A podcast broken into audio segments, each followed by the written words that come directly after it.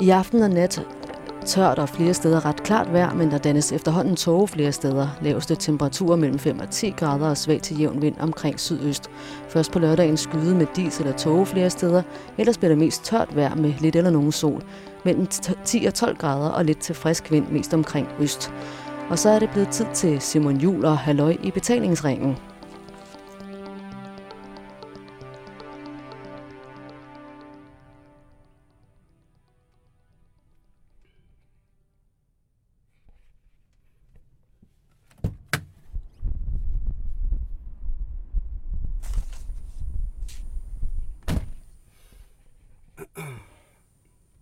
Klokken er... Der er lige meget. Jeg holder på den vestlige side af Nordjylland. Nærmere geografisk, så er jeg Klitmøller, og det er efterårsferie, man har masser af mennesker. Og jeg har lige haft en kort fridag hos nogle kammerater i et sommerhus. Og hos nogle venner heroppe, og det er bare... Heroppe, der går tingene helt sit eget tempo.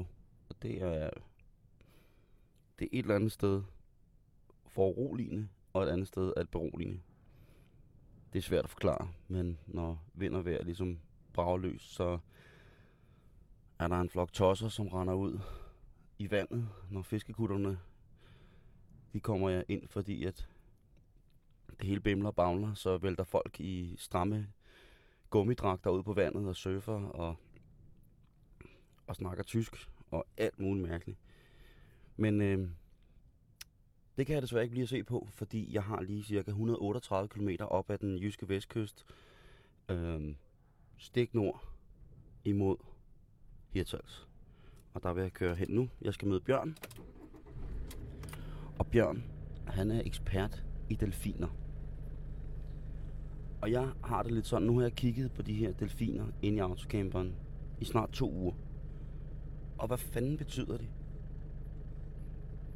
Delfiner er jo et sødt dyr. Det skulle være rart. Og pludselig finder jeg ud af, via en veninde, at delfiner er modbydelige. Og nu bliver jeg simpelthen nødt til at finde ud af, lige præcis, hvad fanden det er, der er med de her delfiner. Og har jeg i virkeligheden en flok massemorder og gruppevoldtægtsmænd hængende på min små skabe, dels over min seng og over min hoveddør i autocamperen. Fordi hvis det er tilfældet, så ved jeg snart ikke, hvad jeg skal gøre. Eller så må jeg bare leve med den skam. Men nu må jeg se at komme til Hirtshals. Skal jeg lige have bakket den her bil ud af sommerhusområdet. Dam, dam, da.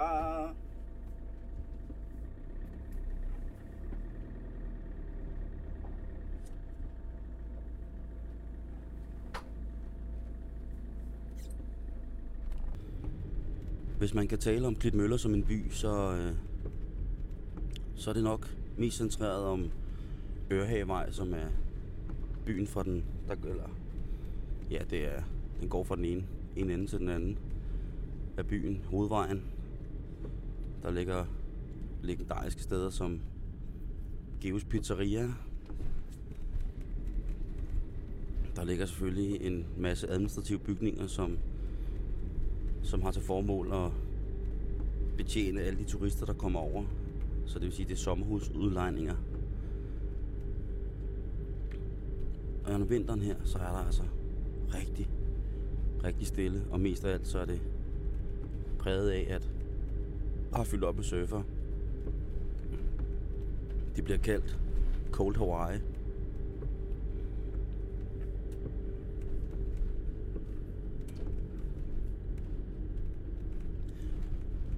Måske en grund til.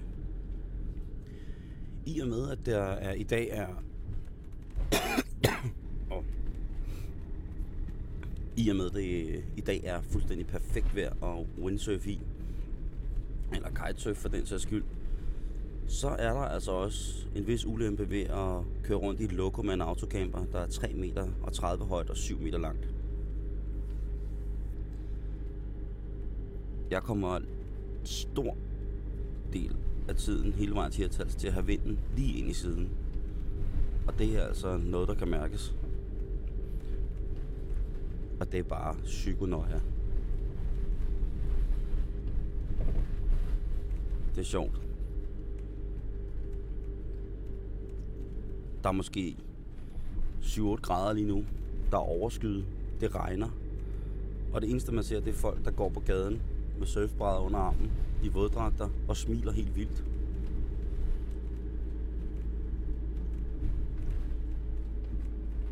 Det er der et eller andet over.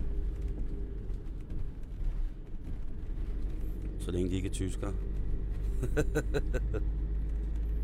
Nå, afsted til Hirtshals. Jeg kan sådan set godt lide naturen. Sådan til husbehov. Ikke noget sådan freakish. Jeg er græs, pollen og dyreallergiker. Men jeg synes stadig, at naturen har en vis berettigelse til at blive passet på. Den menneskelige forplantningsakt interesserer mig på samme plan, som den vil gøre hos alle andre, både med og uden mere eller mindre avancerede facetter. Ligesom at en pleje af vores resterende naturlige ressourcer også er noget, som jeg sådan periodevist kan koncentrere mig om. Og hvis liv i rummet tæller med, så vil jeg også rigtig gerne vide rigtig meget mere om det. Jeg mødte Bjørn sidste uge i Hirtshals for at snakke med ham og høre, om han overhovedet havde lyst til at være med til at lave radio. Og heldigvis så havde han det. Og allerede der begyndte han at udgyde sin sindssyge viden om dyr og naturen. Det er som at trykke på en knap, der starter et eller andet ustoppeligt. Det er som at hælde 1 million kroner i en jukebox kun med hits om naturen. Og det er mega fedt. Jeg ville ønske, I kunne have hørt det. Men jeg optog det jo ikke, fordi vi skulle bare snakke. Man får ganske enkelt optur på, når Bjørn han snakker om naturen. Fordi Bjørn han er fucking høj på naturen. Og hans energi, når han fortæller, den er uendelig. Da jeg ankommer til Nordsøen Oceanariet, hvor Bjørn arbejder, er han i gang med fodring af fisk i det store akvarium. Ja, nu kalder jeg det jo akvarium, men det er vel ret beset et bassin. For det er stort nok til, at der er en dykker, der frit kan svømme frem og tilbage og op og ned inden i det. Bjørn, han står på ydersiden i venstre side af akvariet, og hans homie Henrik dykker så rundt inde ved fiskene med samtaleanlæg på. Så ham og Bjørn kan droppe den sandeste af de sandeste sandheder for de godt 400 publikummer, der er mødt op for at se fodringen. Dengang jeg var i Danmarks Akvarium med folkeskolen, så man en sådan lidt tør, trist militærnægtertype fodre nogle lidt dovne og måske syge piratfisk. Imens hørte man så et skident bånd om en eller anden indianer i Amazonas, der engang var blevet bidt i hånden af en piratfisk. Et bid, der gav ham et ar. Et ar, som man så så på et lysbillede. I dag kan ungerne se fiskene helt tæt på. Dykkeren i bassinet har monteret et HD-kamera på siden af sin dykkermaske. Så imens han fodrer hajerne med hånden, fortæller han live om hajens modbydelige tænder og dens lumske angreb.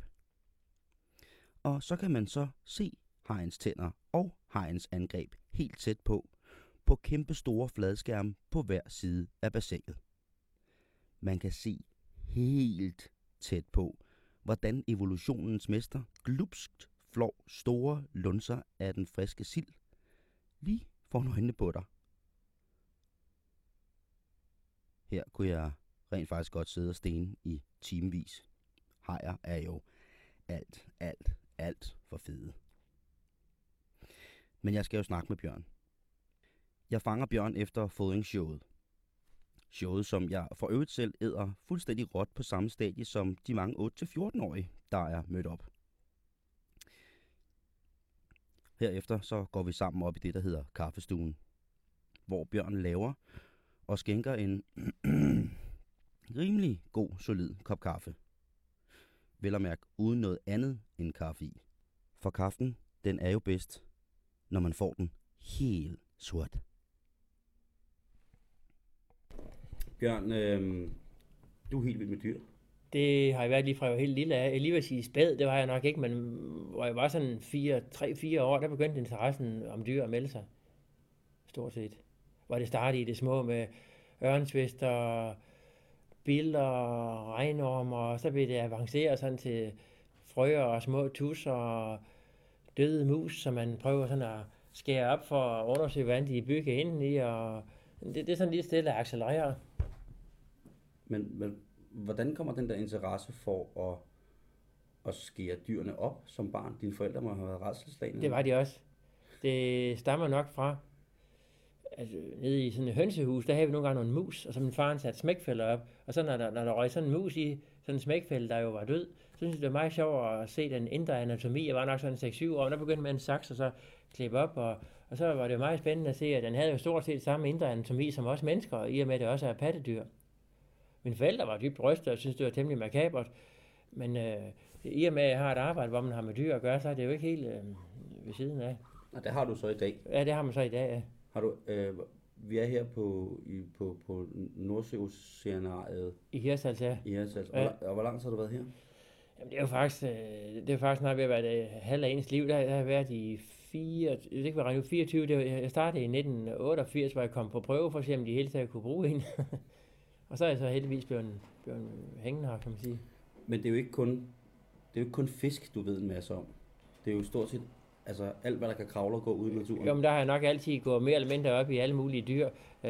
Mest virveldyr, altså virveldyr er den gruppe dyr, der har knogler, altså sådan i grove træk, sådan fisk og padder og krybdyr og patdyr og fugle. Men også mange insekter kan jo også være spændende, og andre virvelløse dyr kan jo være spændende også. Men hvad lavede du så, inden du kom herop? Jamen, der har jeg sådan prøvet forskellige ting, så har jeg haft lidt med mennesker. Dengang jeg kom ud af skolen, der var jeg sådan ved en smed i et års tid, og tog nogle svejsekurser, men der kunne jeg godt se, at det her for lidt med levende ting at gøre. Der gik man mere at kigge efter, hvad edderkopper og insekter, der var inde i smedeværkstedet, så kunne jeg godt se, at det var den forkerte hylde med at komme på. Og så gjorde jeg så det torealeksamen, men det er jo ikke noget, det er jo så forbi nu. Jeg var en af de yngste, eller de sidste, der tog den uddannelse, og så tog jeg så HF-eksamen, fuld HF med tilvalg i biologi, og så har jeg taget nogle kurser på aftenskole i sådan anatomi og fysiologi og genetik og sådan ting på HF-niveau også. Men du er jo ikke helt uvant for medierne, fordi at, i brevkassen på P3, der var det jo også med Adam og Sara. Der har jeg været med i Adam og Sara, og det savner jeg også vildt meget stadigvæk. Men det er jo så kun en stor glæde for mig at kunne invitere dig indenfor som vores naturekspert programmet, i vores program, der hedder Halløj I Betalingsringen. Ja. Og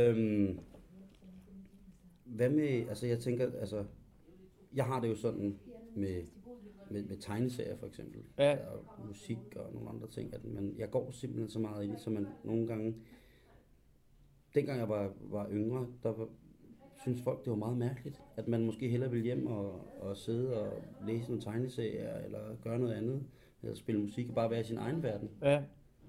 Har du nogensinde mærket, altså har folk nogensinde synes, du er mærkelig? Der er i hvert fald nogen, der synes, jeg gik alt for meget op i biologi, for der var også andre ting i livet, der tæller end dyr og biologi.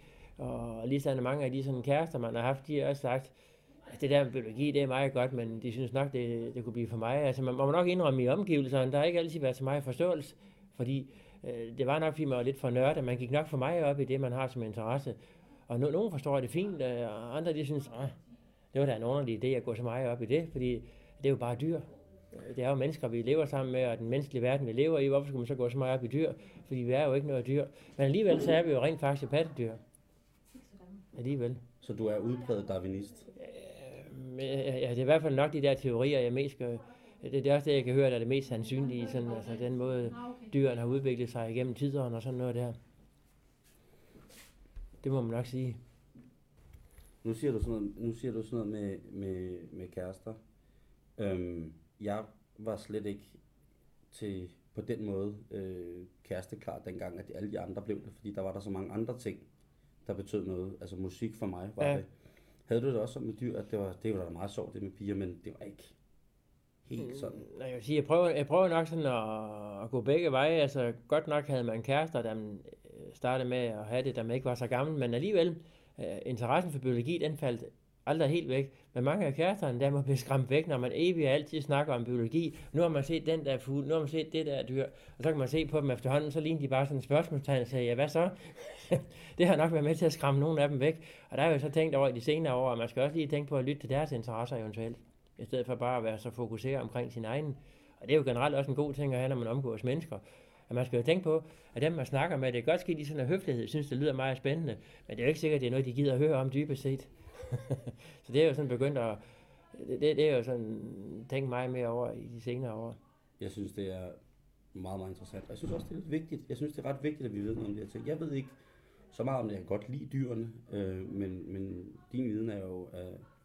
Det er det, der gør, at det er rigtig godt, at du gider at hjælpe os, når vi eventuelt har nogle ting, som vi skal snakke om med naturen. Og der kører jeg med glæde til Hirtshals i autocamperen. Det synes jeg... Men nu er du her på Nordsømuseet, eller Nordsøen, ja nej, jeg kan slet ikke. Men det har rent faktisk hedder Nordsømuseet, det var sgu meget nemmere dengang, det hed det. Ja, var det efter det fik navnet Nordsøen Oceanariet, der er stadigvæk nogle folk, der er ved at, i telefonen, der er mange, de studser lidt over, der er nogen fra ord og galt i halsen, hvor man Nordsømuseet, det kendte alle. Men altså Nordsøen Oceanarium, det er nok lidt sværere at vende sig til. Og jeg kom jo herop, fordi jeg jo har de her delfiner ude i autocamperen, som vi skal ud og kigge på senere. Og det, der ligesom sætte mig op, det var, jeg tænkte, det var jo nogle meget fine delfiner, der var i autocamperen. Ja, de der travudskæringer der. Ja, fordi jeg synes jo, jeg har altid hørt, at delfiner var, altså jeg har altid syntes, at delfiner var søde og smukke, og men en veninde, som er meget bevendt og ved meget om de her ting, siger, hun fnyser nærmest af mig, da jeg siger, og så er der de her søde delfiner. Ja. Hun siger, at det er nok, delfiner er altså så kloge, at de kan være fuldstændig ligesom modbydelige over for hinanden, som vi mennesker kan. Ja, lige nøjagtigt. Er det rigtigt? Det vil jeg godt starte med. Ja, er det rigtigt? Men det er rigtigt, at i og med, at det er højrestående pattedyr, der har en betydelig intelligens, så kan de godt være noget modbydelige. De kan godt have en adfærd over for artsfæller, der svarer til, når vi mobber nogen, eller... Og de kan også det der, som vi tidligere snakker om, være meget sådan spydige, og nærmest forsøge at voldtage hunder, eller jagte hunder rundt, der måske ikke lige er paringsmindede, og sådan noget. Og de kan også jage hejer væk. Altså, de er ikke så uskyldige, som man tror, altså. Og hvad hedder det... De kan også være homoseksuelle. Det kan de også. De kan sagtens være homoseksuelle, ligesom for øvrigt mange. I hvert fald blandt virveldyrene, altså de højerestående dyr, der kender man masser af eksempler på dyr, der kan være homoseksuelle, ligesom mennesker kan, altså, hvor det er simpelthen to hanner, der danner par. Det mest sjove eksempel, det er to handduer, og det er jo sådan med duer, der er hannen, den ruger på æggene om dagen, og hunden plejer at ruge sådan fra sidst på eftermiddagen, og så om natten. Så den han, der agerer hund, der ligesom er nederst under kopulationen, den ligger også på reden om natten, fordi den tror, den er en hund. Og det var to hanner, det kan man tydeligt se på adfærden. Så der er meget godt eksempel på det, og man har også...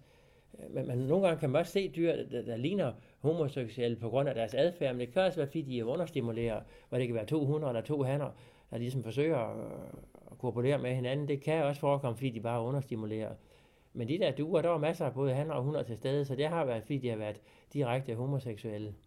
Altså ægte bøsser, kan man sige. Men, det er voldsomt. Det er lidt sjovt, sådan, at det også kan... Men på en måde så er det jo ikke så mærkeligt, at det også forekommer med andre dyr. Hvorfor skulle vi være de eneste? Hvorfor skulle mennesker være sådan noget særtilfælde? De her delfiner. Jeg kan ikke... De hænger over min seng inde i autocamperen. Ja. Og nu kommer jeg... Nu skal vi ud og kigge på dem senere. Men... det her for eksempel, altså, er der registreret, har man beviser for, at de for eksempel mobber og gruppevoldtager? Jeg har i hvert fald læst nogle artikler om de der ting, at de kan både mobbe og gruppevoldtage, men til gengæld har jeg også læst, at de delfiner i fangenskab kan mobbe hinanden, men der er de selvfølgelig også presset sammen på et lille område. I naturen er også den fordel, at hvis nogen bliver mobbet eller forsøgt gruppevoldtage, så er de så nemmere at flygte over stok og sten. Men jeg har i hvert fald læst det adskillige faglitteraturer, at de kan det. Og jeg har også set noget på en eller anden dyrekanal, hvor at der var nogle bestemt delfiner, som til synligheden var efter et bestemt individ. Og det var det samme individ, de blev ved med at jagte rundt med. Så der er jo eksempler på, at de kan i hvert fald have en adfærd, der minder om det, vi kalder som mobning, og lige sådan som gruppevoldtægt. Nogle af de mest bestialske dyr med hensyn til voldtægt, det er faktisk ænder. De kan simpelthen, altså en almindelig ænder, man ser i parker, en gråænder. Der kan være en kæmpe stor 5, 6, 7 hanner, der bliver ved med at forsøge at vil noget med den samme hund, og det sidste så er hunden så ude med, at den er ved at drukne, og hvis de får den jagtet på land, så er den det sidste så ude med, at den hverken kan gå eller stå.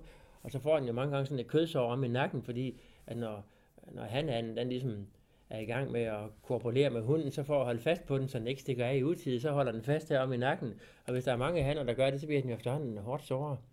Jeg har faktisk engang reddet sådan en and, og faktisk var mere død end levende, men som lige med nød og næppe overleve sådan en tur der. Det var for meget for dig. Og med, normalt skal man selvfølgelig ikke gribe ind i naturen, men hvis ikke man har gjort det, så har den i hvert fald både blevet drukne eller udmattet halvt ihjel. Du kan ikke lade være med at gribe ind i naturen. Når man går og snakker med dine kollegaer heroppe, så siger de jo også altid, dem jeg har snakket med, så siger de, altså, når jeg går og snakker med dine kollegaer heroppe, de par gange jeg har været her nu, så siger de jo også, at du kommer slæbende med alle mulige ting ind på kontoret. Din gode ven Henrik, som er dykkeren ude i akvariet, fortalte, du havde haft en stor leguan med herinde en dag.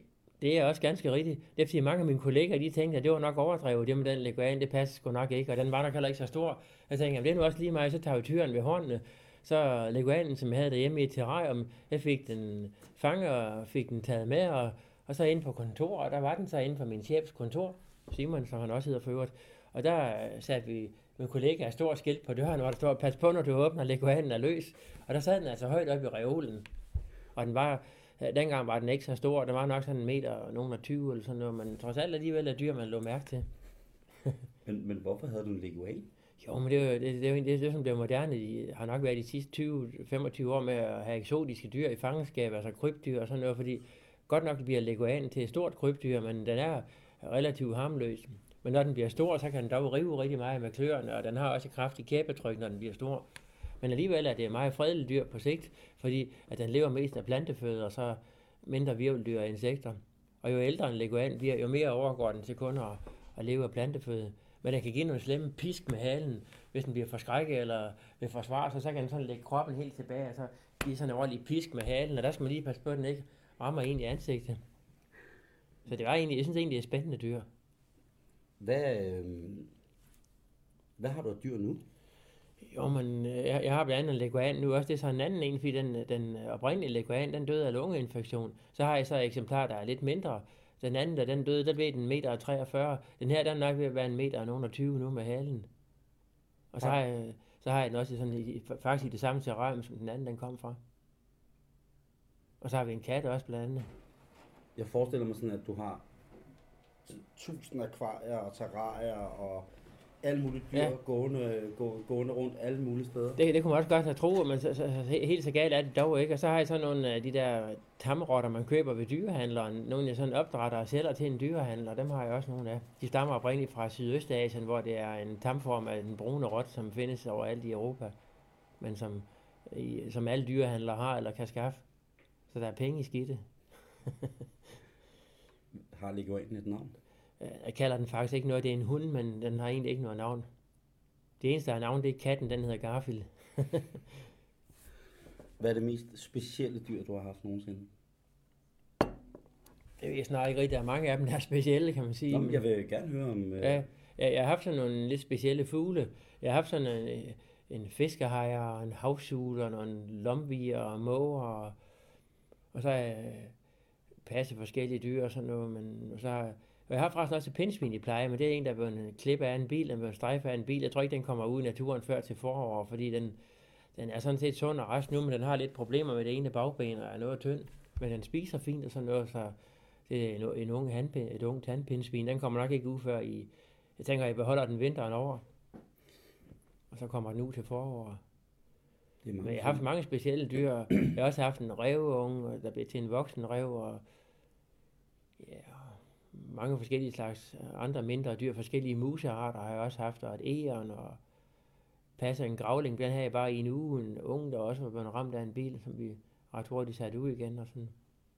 Og så har jeg haft nogle rovfugle, jeg har haft tårnfalker, spurvehøg og musvåg, har jeg haft også nogen, der har været til skade, kommet fløj på en rude, eller været i kampolasse med højspændingstråd og sådan noget, og så sådan hele vejen igennem dyr, der enten er til skadekommende eller syge. For eksempel mange af havfuglene, det er sådan nogle, der får noget olie op af fjerdragten, som man så kan rense af, og så vil de så kunne gå en rum tid, inden de bliver lukket ud i naturen. Altså det har, jeg har også haft sådan traditionelle dyr, dengang jeg var barn, der har jeg selvfølgelig også haft marsvin og kaniner og hamster og undulater og kanariefugle, og sådan hele vejen igennem sådan også traditionelle dyr og sådan noget, men der er jo mange af dem, det er også sådan nogle atypiske dyr, altså sådan noget, man normalt ikke har i fangenskab, kan man sige. Der fik du lige en gave. Det ser det ud til. Det må man sige. Man kunne altid trænge til at have noget nyt tøj, det gør der bestemt ikke noget. Men det er jo ren kærlighed til dyr, at du gør det her, ikke? Du er jo ikke dyrlæge eller... Nej, jeg er ikke dyrlæge eller noget, men det er mere det der med, at man kan sige, at man kan jo gøre en god gerning, hvis man kan få et svækket eller sygt dyr til at overleve i naturen og få den tilbage i naturen, så er det jo ikke helt spildt. Og på samme måde har jeg også engang fundet sådan en lille kattekilling, der både havde kattesyge eller katteinfluenza, og som dyrlægen sagde, at der er ikke noget at gøre, det er mest humane at aflive dem. Så tænkte jeg, når den spiser, og den har det sådan ikke helt dårligt, så hvorfor så ikke offer nogle penge på den, så giver den vaccine mod kattesyge eller katteinfluenza, og den omtalte dyrlæge sagde, altså, det er selvfølgelig mine penge, og hvis jeg er villig til det, så var det så i orden, men han synes, det var lidt spild af hans tid og medicamenter, men katten den overlevede. Så det var ikke helt spild alligevel. Men har du det også sådan nogle gange, at hvis der er et dyr, der simpelthen er for forkommet, så er det mest humane at gøre og aflive dyret? Jo, det kan man sige i mange tilfælde, men mange gange, det er faktisk 7-13, det er ikke ret tit, jeg har haft et dyr, som, hvad kan man sige, der har stillet træskoen, og hvis den så har været meget dårlig eller syg, så har den som regel, de få gange det er sket, så har den som regel også været død, når man kom hjem, så man har ikke været i den situation, man skulle til at begynde at aflive på den, eller sådan noget. Er du vegetar? Nej, det er jeg nemlig ikke. Der er mange, der tror, jeg er vegetar. Fordi når man kigger ind med madpakke, så ligner det sådan en gang frugtsalat. Med æbler, pærer, bananer og nogle gange ananas. Og så er der iceberg og agurk og alle de der ting. Det kan godt lede tanken hen på, at man er vegetar, men det er jeg bestemt ikke. Sådan en god gang flæskesteg eller oksesteg er heller ikke at kæmpe sig af. Nej, det er ikke så ringe. Nej, det... Som man siger her i Vendsyssel, det er ikke så vagt. Men jeg synes, der er lige en ting, som jeg også kan have styr på, Bjørn. Nu siger du vivldyr. Man kan sige, hvis man skal bruge nogle fine ord, så er det så chordaterne, og så er der så de invertebrate. Så står jeg helt af. Ja, men det er også nogle fine ord. Det er heller ikke noget, normale mennesker bruger. Hvorfor hedder det hvirveldyr? Det er fordi, alle de dyr, der har knogler inde i kroppen, det kalder man hvirveldyr. Og det gælder også de fisk, der kun har skelet, der er lavet af brusk, fordi de har dog rygvirvler, og de har deres rygmarv, altså rygnervestrengen, kan man sige. Og man kalder det hvirveldyr, fordi der er virvler i dem. Men de fleste af de der hvirveldyr har jo også lemmer, så der er også knogler ude i lemmerne. Og det kan være lige fra bruskfisk som hajer og lampretter, og det kan også være op i de højerestående dyr som benfisk, sild og makrel for eksempel. Og det kan også være sådan noget som krybdyr, altså slanger og øgler, og det kan også være padder som frøer og tusser, og det kan også være pattedyr som mennesker og rovdyr og aber og mange vidt forskellige grupper, og pattedyr, det er også hvirveldyr. Man kan sige, at pattedyrene, det er så den mest højtstående gruppe inden for hvirveldyr. Lige så vel som fisk, de hører til de laverstående hvirveldyr. Men hvad er der så ellers af dyr? Altså, der er hvirveldyr, så er der også bløddyr, insekter og krebsdyr. Og det er forskelligt for det også? Ja, det er så de... Man plejer at sige, at de der hvirveløse, det er det, man kalder de invertebrate, fordi der ikke er hvirvler i dem. De er mere, man anser dem for at være noget laverstående i forhold til hvirveldyrene. Fordi nogle af dem er mere simpelt bygget, og de er ikke så intelligent. Dog alligevel siger man, at blæksprutteren skulle være temmelig intelligent. Men det er faktisk samme dyregruppe som muslinger og snegle, altså mollusker. De virker mere højtstående, end man kalder dem egentlig mollusker. Det er den dyregruppe der, snegler og muslinger og blæksprutter. Dem kan jeg godt lide, ja, mollusker. Der er nogle af dem, der smager godt at spise, ja, det kan hvis man kan lide det. Ja. Ja, det kan jeg. Så det var bare lige, at man skulle styre på det med, hvad der er. Ja, altså, man siger, hvirveldyr, det er dem, som vi selv tilhører, dyr med knogler med andre ord. Godt. Så når man får et ben i munden, så har du fortæret et hvirveldyr. Ja, så har du i hvert fald været med til at fortære et hvirveldyr. Det må man sige. Men jeg skal tilbage til det med de der delfiner der. Ja, jeg har faktisk hørt et tilfælde. Jeg ved ikke, om det er en vandrehistorie, eller om det bare er nogen, der har fået en fix idé. Men jeg hørte om en delfin. Jeg ved ikke, om det var i fangenskab eller natur. Men jeg hørte om en delfin, der forsøgte at voldtage en mand, der badede, eller var det en dykker. Men om det... Når de siger, at det lykkes, men jeg kan bare ikke helt forstå, hvordan, fordi... En delfin, den kan jo ikke, på grund af dens forlemmer omdannet til luffer, den kan jo ikke holde ved dykkeren eller den omtalte person, så han kan sådan set bare flygte fra den. Og der er jo også sådan, en delfin kommer ikke svømmende med sit paringsorgan frit fremme, den er skjult ind i sådan en fold, og så når den er paringsberedt, så kommer den ud. Så en delfin skulle være meget sådan strømlignende, meget hydrodynamisk, som det hedder. Den må ikke kunne yde modstand i vandet, så det er klart, de har jo ikke deres, kan man sige, de har ikke dolken frem hele tiden. Det har de kun, når de har de der tanker i sinden. Er der, eksempler på, at dyr simpelthen har voldtaget mennesker? Jeg har faktisk set nogle gange nogle hunde, der sådan er i brunst eller i paringstid, de kan tage fat omkring et ben og forsøge. Og jeg har også set en dreng sådan på en 5 år, der begyndte at vræle og græde i vildens sky, fordi en schæferhund pludselig stod på bagbenen og tog fat omkring hans brystkasse. Den vidste jo ikke, hvad der skulle ske, men så ejeren jager den så væk. Men ellers er der findes ikke sådan noget med, at heste eller løver eller et andet har prøvet at knalde nogle mennesker. Man kunne godt forestille sig, hvis den er vant til at omgås mennesker, og den er vant til, altså tillidsfuld over for mennesker, og sådan er det, man kalder understimulere. Det er ret almindeligt, at dyr, der understimulerer, kan forsøge på at parre med mennesker. Men man må håbe, det ikke sker med en tyr, så er det bare at løbe og tage benen på nakken. så skal man væk.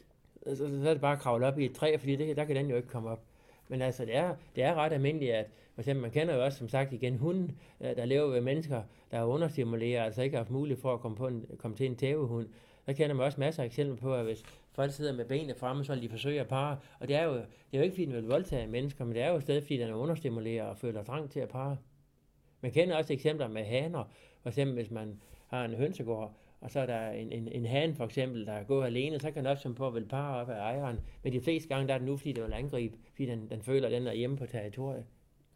Og sådan forsvarer sig. Men jeg har faktisk hørt om en dyrepark, hvor de havde nogle høns, som blev taget af en mor, og så han var den eneste, der havde overlevet. Og så når ejeren eller dem, der passer hønsen, kom ind, der forsøgte den at parre op af benet. Det kan de faktisk også gøre, når den har gået længe og bliver understimuleret. Hvis den er alt for fræk, så havner den jo nok i suppegryden. Sådan en. Så det er jo ikke, at den tør, det er alt for tit. Tiden løber, når man hygger sig. Og at få lov at sidde med Bjørn og hyggesnakke om, hvordan mange dyr rigtig gerne vil knalde mennesker, er lidt en tidsmaskine, hvor man glemmer alt. Man glemmer for eksempel, at Bjørn er på arbejde. Et arbejde, som skal passes. Og klokken, den er så småt ved at være 15.00. Og det betyder, at sælerne skal have mad. Det er i dag Bjørns job. Men jeg forsikrer Bjørn om, at jeg der bare lige kan sidde her i kaffestuen i mit koffeinchok og læse noget jyske vestkysten, imens han får fodret dyrene af. Bjørn han mener dog, at det vil være tåbeligt, hvis ikke jeg lige gik med ud og fodrede sæler. Og hvorfor ikke? Det er jo ikke hver dag, man får lov til at komme helt tæt på sådan nogle små pussenuslige dyr.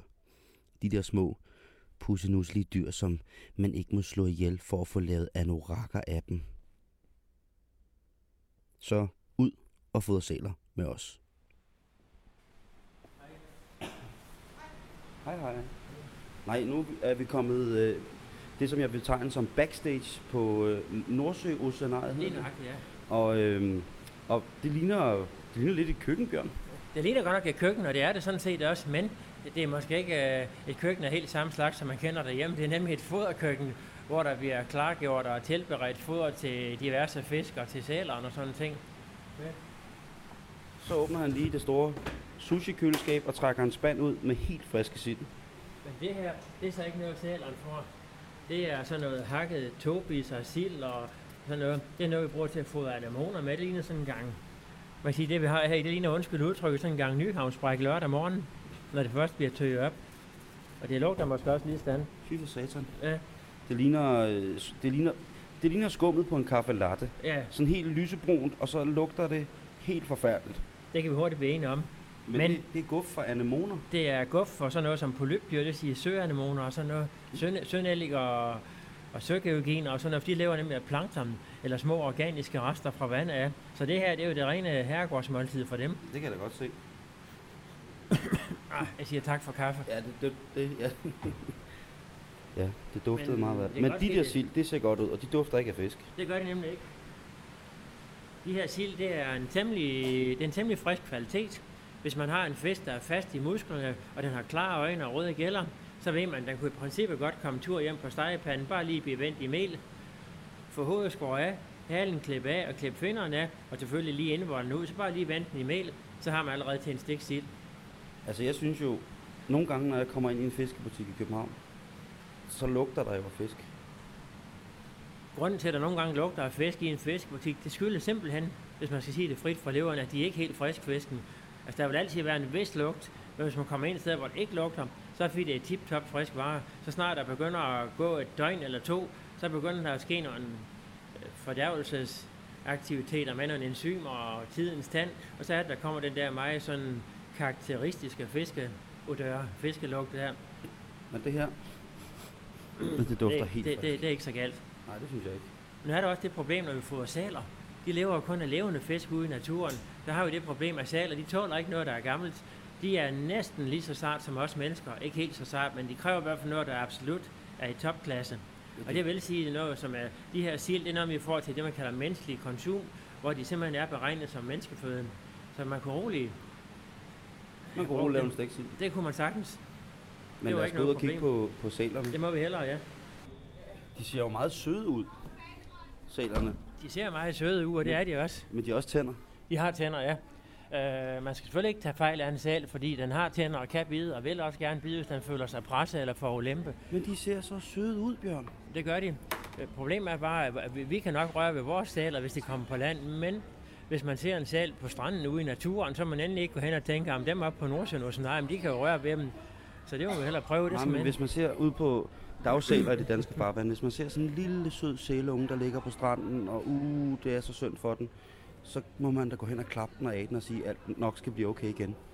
Det skulle man tro sådan lige umiddelbart, det må man endelig ikke, fordi at den kan lynhurtigt bide ud efter ens hænder, og det man skal passe på med sæler, det er, at de har nogle bakterier inde i mundhulen, der gør, at hvis man skulle være uheldig at blive bidt, så kan man meget nemt risikere at gå derfra med en infektion i fingeren. Okay, så man må ikke klappe sælen? Jeg tror, det er et minut eller sådan noget til fodringen. Til der skal fodres? Ja. Så kan du bare komme med ind bagfra, når jeg står inde ved sælerne, og der sker ikke noget ved, at du er med inde, fordi det er ikke sådan nogle glupske rovdyr, der springer på fremme. Nej, de er vel også, så er de vel også det, der hedder menneskevante. Jo, de er rimelig menneskevante. Selvom nogle af dem er født i naturen, så er de alligevel sådan adfærdsmæssige. Hvad kan man sige, de er ved at blive sådan mere som tamdyr, men alligevel er de, de er meget vanedyr. Hvis der sker noget nyt, de ikke er vant til at se, eller oplever nogle ting, der ikke plejer at være i landskabet, så kan man se på dem, de er meget opmærksomme. Nu tænker jeg på, man ser tit, at mange folk har, eller nogle folk har nogle lidt mærkelige kæledyr. Ja. Kunne man godt have en sæl derhjemme?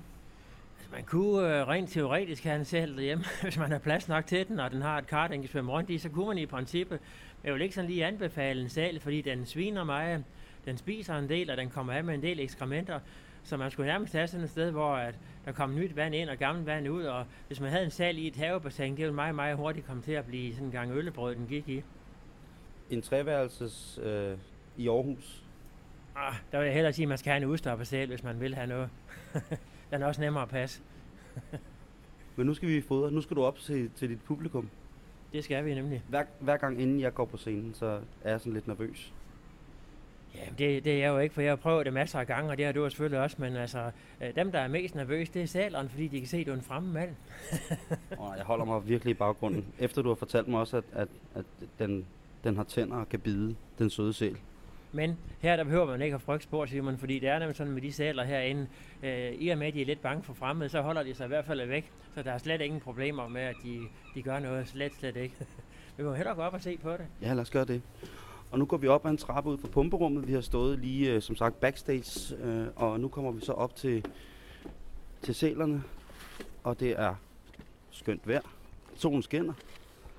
Og der er et kæmpe publikum. Og nu går Bjørn så i gang med at fodre sæler. Han har taget sit headset på, så han kan forklare. En meget pædagogisk installation heroppe, hvor de fortæller alt om de dyr, der er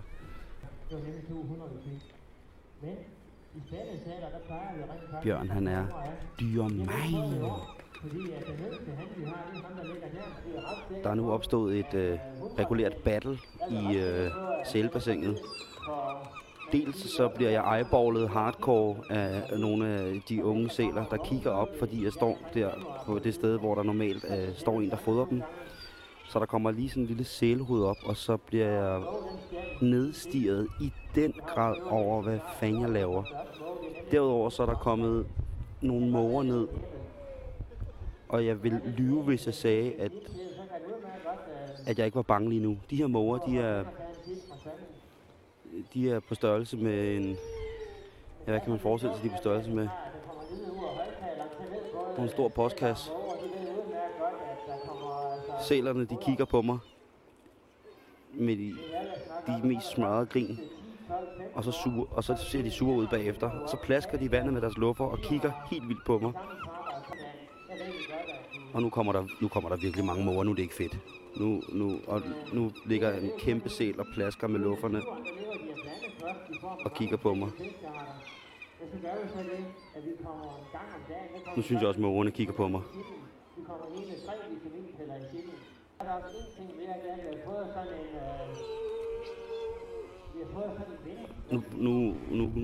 Nu murer sælen også. Nu stikker den altså hovedet op og brøler af mig.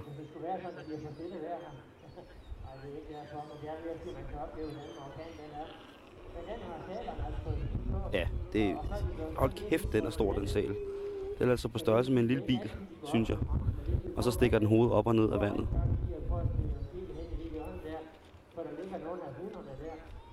Og nu forklarer Bjørn, at chauvinismen er højt rangerende i sælbassinet. At damerne ligger over gemt væk i en krog, imens at herrerne ligger og froder den. Og nu er der ligesom et lille crew af sæler, der har samlet sig på 4-5 sæler, som skiftevis kigger sulten på Bjørn, og så kigger de også sulten på mig, og hvor er det nederen.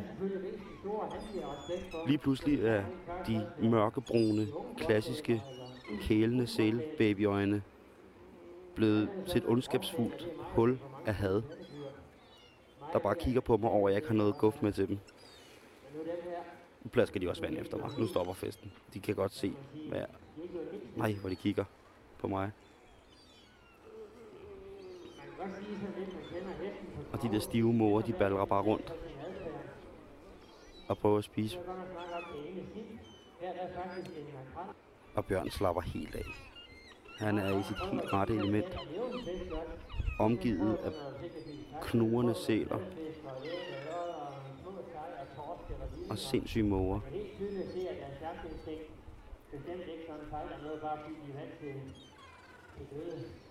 Nu kigger den store han på mig. Den hedder noget så sødt som luffe.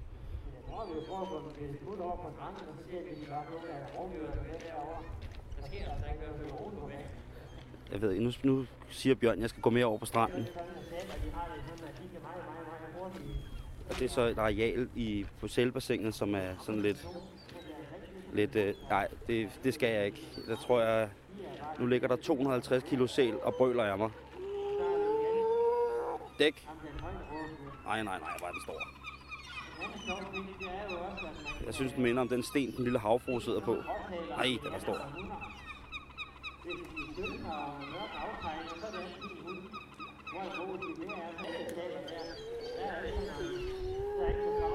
Ej, hvor er den vild. Nu skal jeg ikke stå her. Det er ligesom en stor Sankt Bernhards hund med pagajer i stedet for ben, som ligger foran mig og henholdsvis kigger på Bjørn og på mig.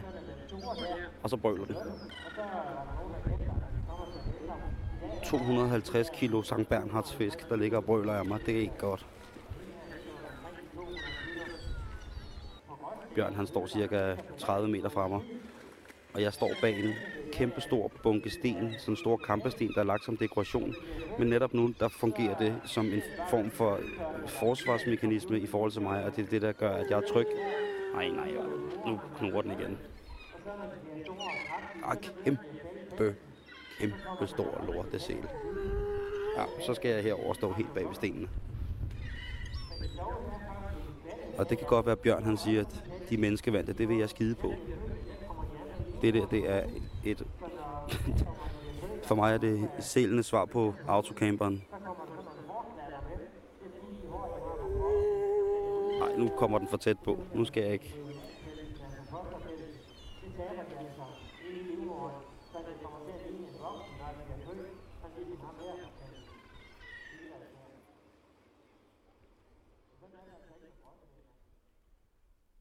Bjørn får fodret sælerne af, imens jeg stille er krøbet i en slags fosterstilling bag det store stendisplay i den ene side af sælbassinet.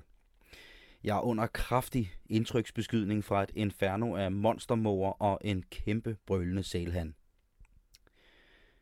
Efter fodringen så går vi tilbage til kaffestuen, og her får jeg skænket mig en noget tiltrængt, ganske almindelig kop sort kaffe.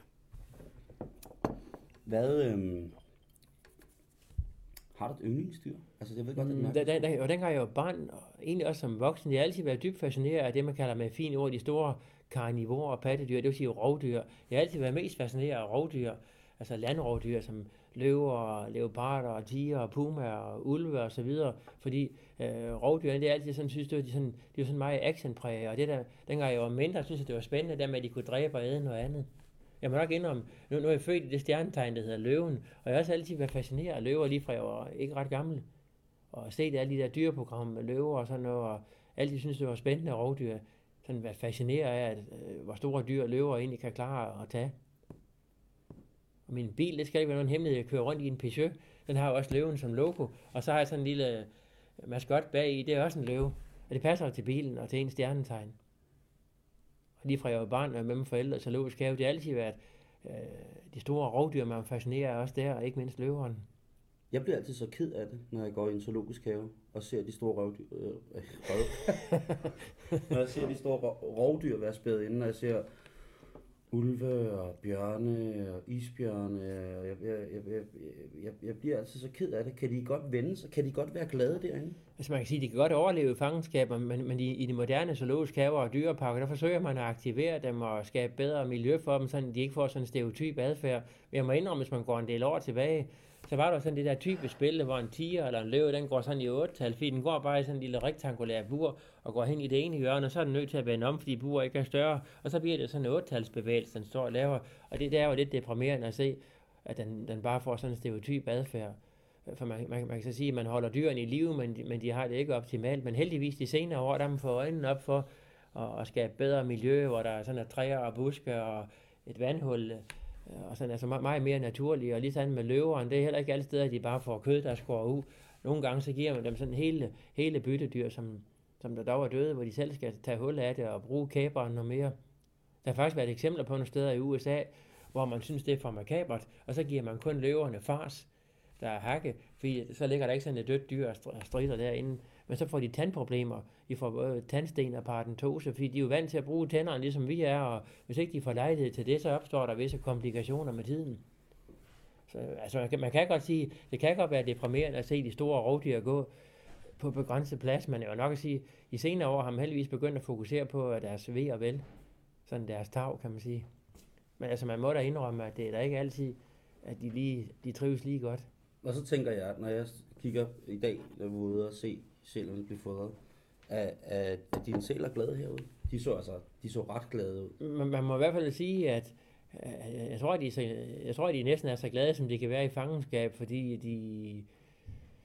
de spiser godt, og de har normal adfærd, og de parer sig med hinanden, og de får unger og sådan noget. Og nogle gange har vi prøvet sådan ny og nær at give dem levende fisk, så de bliver aktiveret og sådan noget. Og jeg ved, at nogle af mine kollegaer træner også med sælerne. De træner med dem på den måde at forstå, at de skal udføre en bestemt adfærd for at få en belønning. Sådan på den måde der, så får de lov at bruge hjernen. De er jo ret højtstående, de er jo ret kloge sælerne. Men det der med at give dem levende fisk, det er sådan det ultimative, fordi så får de virkelig lov at bruge deres jagtinstinkt og opleve de der spændende ting, det er at fange sin egen fisk. Og man skal ikke tage fejl af det. Kan de godt det?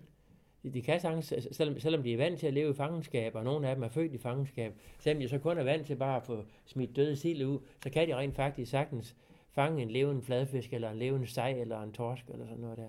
Nå, Bjørn, lad os komme ud og kigge på de der... Jeg tror, vi går... På de, som efter... Ja, lad os altid bagvejen. Vi tager det, de små... Alt de her... Der bliver sådan backstage, kan man sige. Det er jo altid... Ja, det er jo nok noget... Det er VIP at være her på Oceanariet backstage. Ja, det kan man jo godt sige. Attention, please. Nordsøen Oceanarium will close in 10 minutes. Nordsøen Oceanarium will close in 10 minutes. Thank you for your visit. Hvis du bare hopper ind i autocamper, så kommer jeg lige og lukker efter mig. Så, det ser vældig hyggeligt ud herinde, det må man sige. Jamen, jeg er også utrolig glad for, altså jeg er meget glad for at være herinde. Men nu kan du se. Ja, der har vi delfinerne, ja. Hvad taler vi om her? Sådan lige, når det er sådan en udskæring i træ, så er det selvfølgelig altid svært lige at sige, men det ligner umiddelbart øresvinet. Og øresvinet, det er jo en delfinart, og det er faktisk den delfin, der sådan er mest kendt overalt i delfinarier rundt omkring i verden. Det var også den, der helt tilbage i 60'erne fik rollen som Flipper. Sådan lige umiddelbart, når man kigger på de her, så ligner det mest et øresvin, fordi den er ikke så spidssnudet igen, og den er heller ikke sådan kortsnudet. Så jeg vil sige, det er svært at sige, når det kun er noget, der er udskåret, men det kunne godt ligne øresvin. Hvor tæt er vi på noget, der er virkeligt her? Altså, er det rent anatomisk? Jeg synes, sådan rent anatomisk er de sådan rimelig godt lavet. Det eneste, man kan sige med den der, det ser ud som, den har en fin her, det skal den så normalt ikke have. De har kun... Men der kan så se, det er så halen fra den, der skygger over. For normalt så har de jo ikke nogen fin her, de er ligesom den der, men der kan så se, den fin, vi ser her, det er halen fra den bagved, der kommer ud her. Så er de faktisk anatomisk rimelig korrekt. Jeg synes faktisk, når det er en travudskæring, så er vi sådan rimelig godt med rent anatomisk. Altså sådan proportionerne på kroppen og sådan det hele. Nu kan vi se her over hoveddøren i autocamperen, der er 2 delfiner, som sådan ligger over for 1 delfin. Ja. Ude i naturen, hvad ville, hvis de stod stille i vandet sådan over for hinanden, eller svømmede sådan, hvad ville det ligesom betyde? Det kunne godt sådan ligne et eller andet med, at de forsøger at fortrænge den anden, men det kan jo også bare være tilfældigt, lige står i den stilling der, fordi man kender jo så mange spydige ting med delfiner, med at de mobber nogle svage eksemplarer, eller de forsøger i grupper og forsøger at parre sig med en, der ikke er interesseret. Det er svært at sige, om det er det, der er henstillingen her, om det er det, der er meningen her. Men det kunne godt ligesom symbolisere, at de der 2 har magten over den der, hvis man skulle sådan sætte lidt symbolik på, kan man sige. Og så kommer vi til noget, der faktisk næsten er mere uhyggeligt. Det er her oppe i min seng. Skal jeg lige flytte min dyne her, så du kan se? Ja, der har du i hvert fald også et par. Der er også delfiner. Ja, det kunne godt så lige tage lige en 2, der, når man sådan ser de delfiner i den stilling, det kunne godt lige en 2, der er ved at parre. Men sådan, det kunne det godt, men sådan parrer de faktisk ikke, fordi som nogle af de eneste pattedyr, så valer de parrer bu mod bu. Og normalt så må man altid sige, at den der stilling, det må være noget med parringen. Men valer? Ja, delfiner, det er jo nemlig også valer, det er tandvaler. De fleste pattedyr, det går nok bu mod ryg, kan man sige. Men valer, de plejer at parre bu mod bu.